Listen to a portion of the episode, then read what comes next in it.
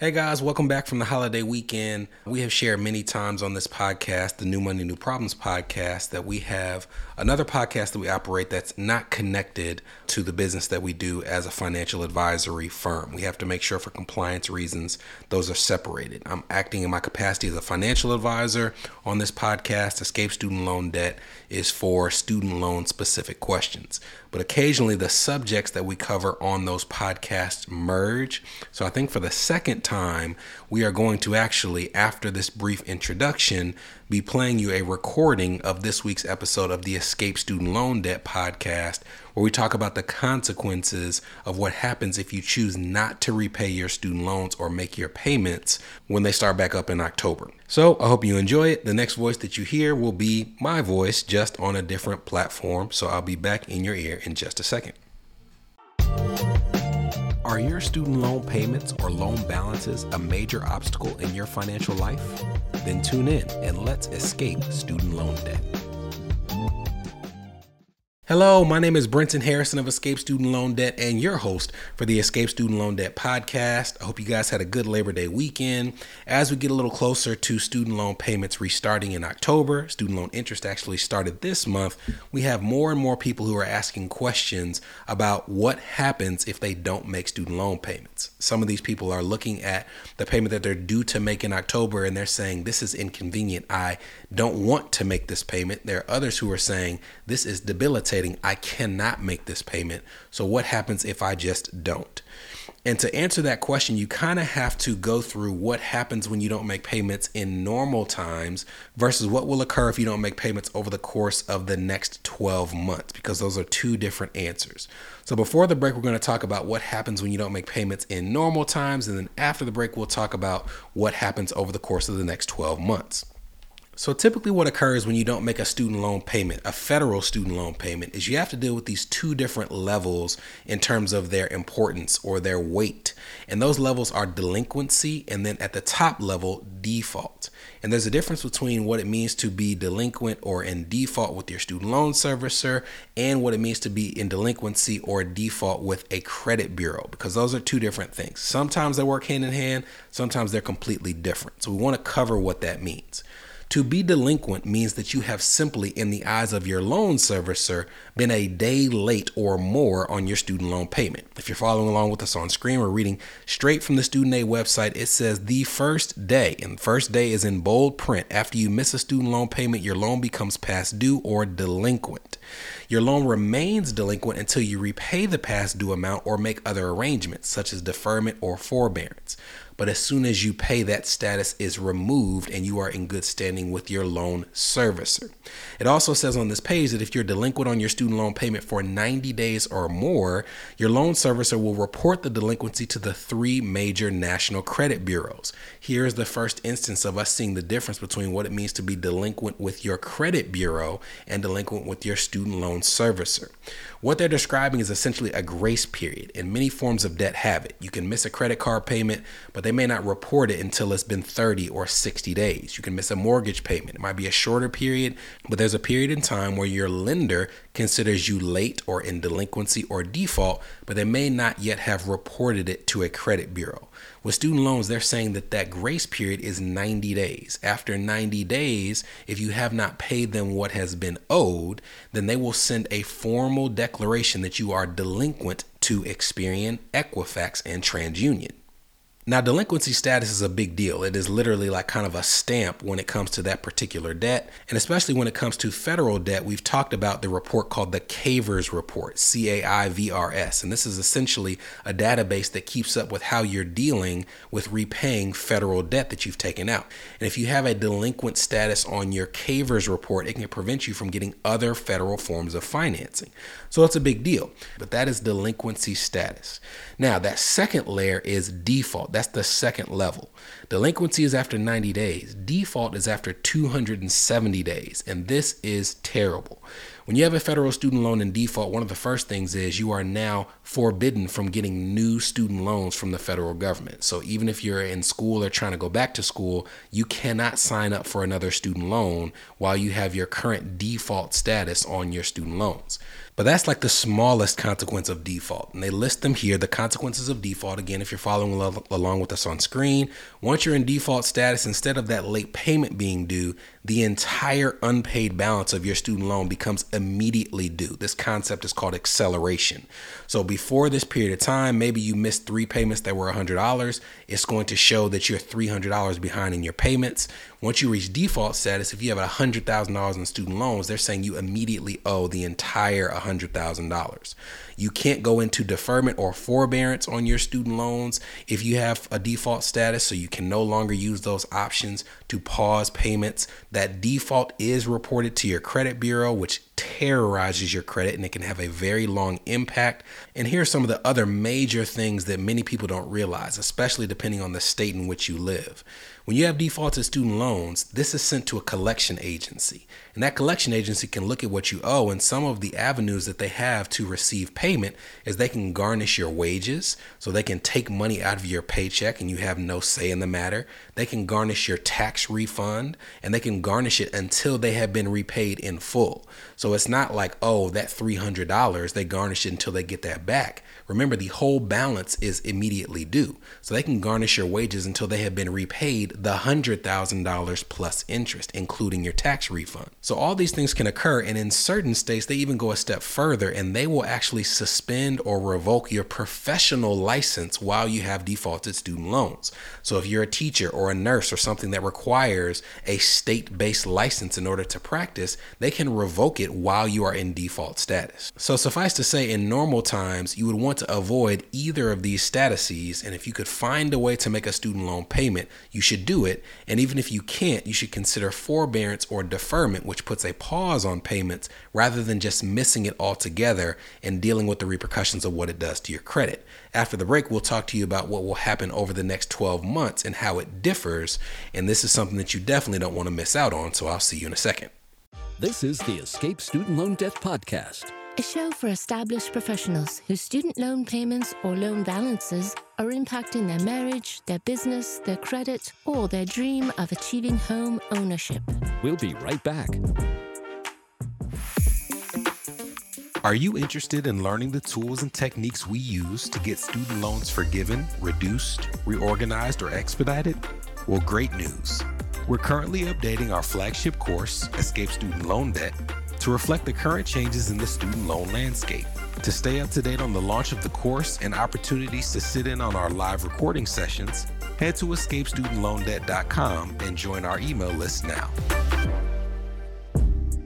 You're listening to the Escape Student Loan Debt Podcast. Subscribe now at escapestudentloandebt.com. Welcome back. All right, so what happens over the course of the next 12 months if you decide not to make a student loan payment? I will tell you that I'm not even sure that the Department of Education really knows what the consequences will be, but they have described and established what's called an on ramp transition period for people who are trying to return to payment but are unable to do so. And what this on ramp transition period is, as described, is essentially 12 months where they're going to try, at least from the Department of Education side, to blunt the impact of not making an on time payment for your student loans or not making a full payment or not making a payment at all.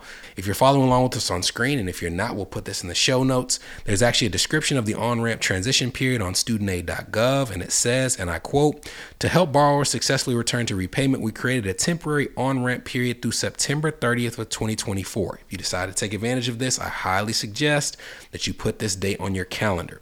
This on ramp period protects borrowers from having delinquency reported to credit reporting agencies.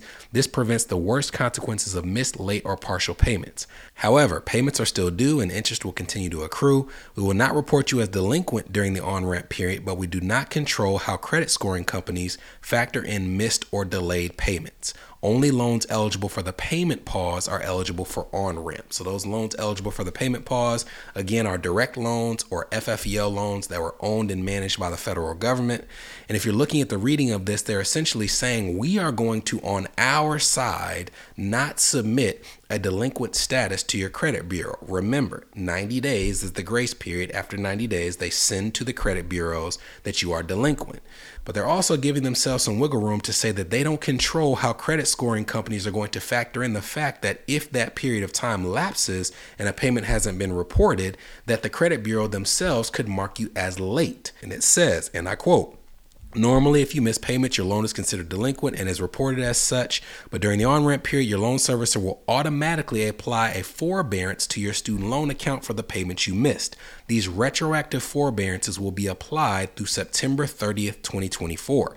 Here's what this means your account will no longer be considered delinquent and will be made current your recent missed payments will not lead to negative credit reporting, and your loans will not be sent to collection agencies. Again, they're kind of speaking out of both sides of their mouth, but they're trying to give themselves some wiggle room, in my opinion, to avoid a lawsuit. They're essentially saying that what will happen is if you miss a payment, at the end of the month, they're going to go back and they're going to retroactively apply a status of forbearance to that missed payment, which would mean it's technically not late. And they're going to do that every single month on a rolling basis through September 30th of 2024. So their thought process is that by us doing this, by us retroactively applying forbearance, not only would you not be considered delinquent in terms of your credit bureau, but you hopefully would not be considered having made a late payment. But they can't guarantee that, which is why they said they can't control that factor in terms of credit bureaus. Now, they're making very clear that your payments are still due and interest will continue to accrue. So, this is not like during the payment pause where you didn't have to make a payment and you didn't have to worry about interest growing on your loans. If you take advantage of this, you will see interest growing and continuing to build up on your student loans. And if you have a certain payment plan, that could affect your future payment as well. Those payment plans will be things like the graduated extended plan or the standard plan any payment plan that you're on where you actually have to pay that loan off in full. Because if that interest is growing, it is changing the amount that you owe, which changes the amount that you need to pay every single month to pay it off in a given time period. So they say as interest builds up, your servicer may also be required to increase your monthly payment to ensure you pay off your loans in time. If so, your servicer will send you a notice of the changed monthly payment amount. And it says parenthetically, note on an income driven repayment plan, your monthly payment will not go up if you build more interest. The reason this is an important distinction, you should know this by now. Income driven repayment plans are not based on what you owe, they're based on a percentage of your discretionary income. And because of that, even if the amount that you owe goes up, if your income hasn't changed, neither does your student loan payment. So, for the next 12 months, they're basically saying we're going to do the best we can to make sure that nothing is reported to the credit bureaus if you cannot make payments. And to me, this is something that's come up a lot recently because even with high income earners like the ones with which we work, they're coming into situations where it's like, look, I have another child since the pandemic started, or I have another child that's in school, or I have more debt than I had before the pandemic in terms of what I pay on a monthly basis. Whatever the case may be, it's a payment that I just simply can't make right now now, what would happen if I don't? And I would tell you, if you're on an income driven repayment plan, the consequences of it are a bit muted as long as the Department of Education's plan to report or not report, I should say, to credit bureaus actually comes to fruition. But it's something that if you're trying to take that route, you would want to, on an every single month basis, be looking at your credit report to make sure that no payment was issued as late. So that's what it does in terms of your status with the credit bureaus. What does it do in terms of your status with the loan itself? Well, we just mentioned what it does to the standard plans, to the extended graduated plans, and what have you. For the income driven repayment plans, remember, after 20 or 25 years of payments, any remaining balances on these loans are forgiven. And at least until the end of 2025, if you have your student loans forgiven under these plans, there is no taxable consequence to that forgiveness as well. After 2025, however, if those rules are not extended, then it will go back to what it was prior to them being established, which was under income driven repayment plans, any amount that was forgiven is taxable as income in the year of forgiveness. As an example, if you have $200,000 worth of loans forgiven in year 2027 and they haven't extended that rule, that year you'll pay taxes on whatever you earned plus an additional $200,000 worth of income. So keep in mind, there could be a consequence to having that interest build up over the course of the next year if you decide not to make payments if that rule is not extended. However, if it is extended, and this is not a recommendation for you to do this, then there's a possibility that if they don't charge taxable income on those forgiven loans, that that extra year of added interest doesn't really make a difference because you're having it forgiven anyways, and you're not having to deal with the taxable consequences of that forgiveness. Again, not a recommendation to do it. I'm just telling you the potential pros and cons of the decision that you could make. There are also people who are asking me questions when it comes to this strategy about interest subsidies. And as a refresher, an interest subsidy is when the Department of Education covers some of the growing interest on your loans for you. You've probably seen a lot of stuff in the news if you've been keeping up about student loans about the SAVE plan, which is an income driven repayment plan that subsidizes 100% of the unpaid interest on your student loans. So if you're making payments, but it still leads to an extra $10,000 of interest, the Department of Education on this plan is covering it in full. Unfortunately, they are not covering that interest if you haven't made a payment. The way that that statute reads is they will cover 100% of the unpaid interest as long as you are making the agreed upon payment on your plan. So if you had a $200 monthly plan and you made that payment and there was still interest, that would cover it. But in this scenario, if you don't pay it at all, they are not going to cover the interest because you didn't hold up your end of the bargain. So it's not something where you're getting a free meal out of it and there's no interest that's accruing and you don't have to make the payments. There is going to be a consequence to this. It's just a matter of if you think that consequence is worth doing in terms of what your finances look like. Now, I would say that if you think there's a substantial likelihood that you're unable to make these payments for the entire year, it would likely benefit you for the peace of mind aspect to just file for a formal forbearance or deferment. If you already know you're not making the payments for that period, why not just say, hey, I can't make the payments and formally apply? But if this is something where you're sitting there saying, I'm trying to do the best I can, but there's a possibility that during a month or two of this period that I wouldn't be able to make the payments, then this is something that is hoping to make sure that you're not punished in terms of your status with the credit bureau or the Department of Education as a result of that lapse.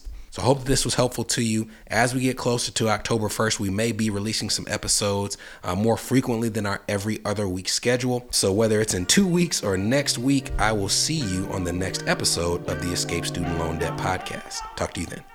From Escape Student Loan Debt, this was the Escape Student Loan Debt Podcast, a show for established professionals whose student loan payments or loan balances are impacting their marriage, their business, their credit, or their dream of achieving homeownership.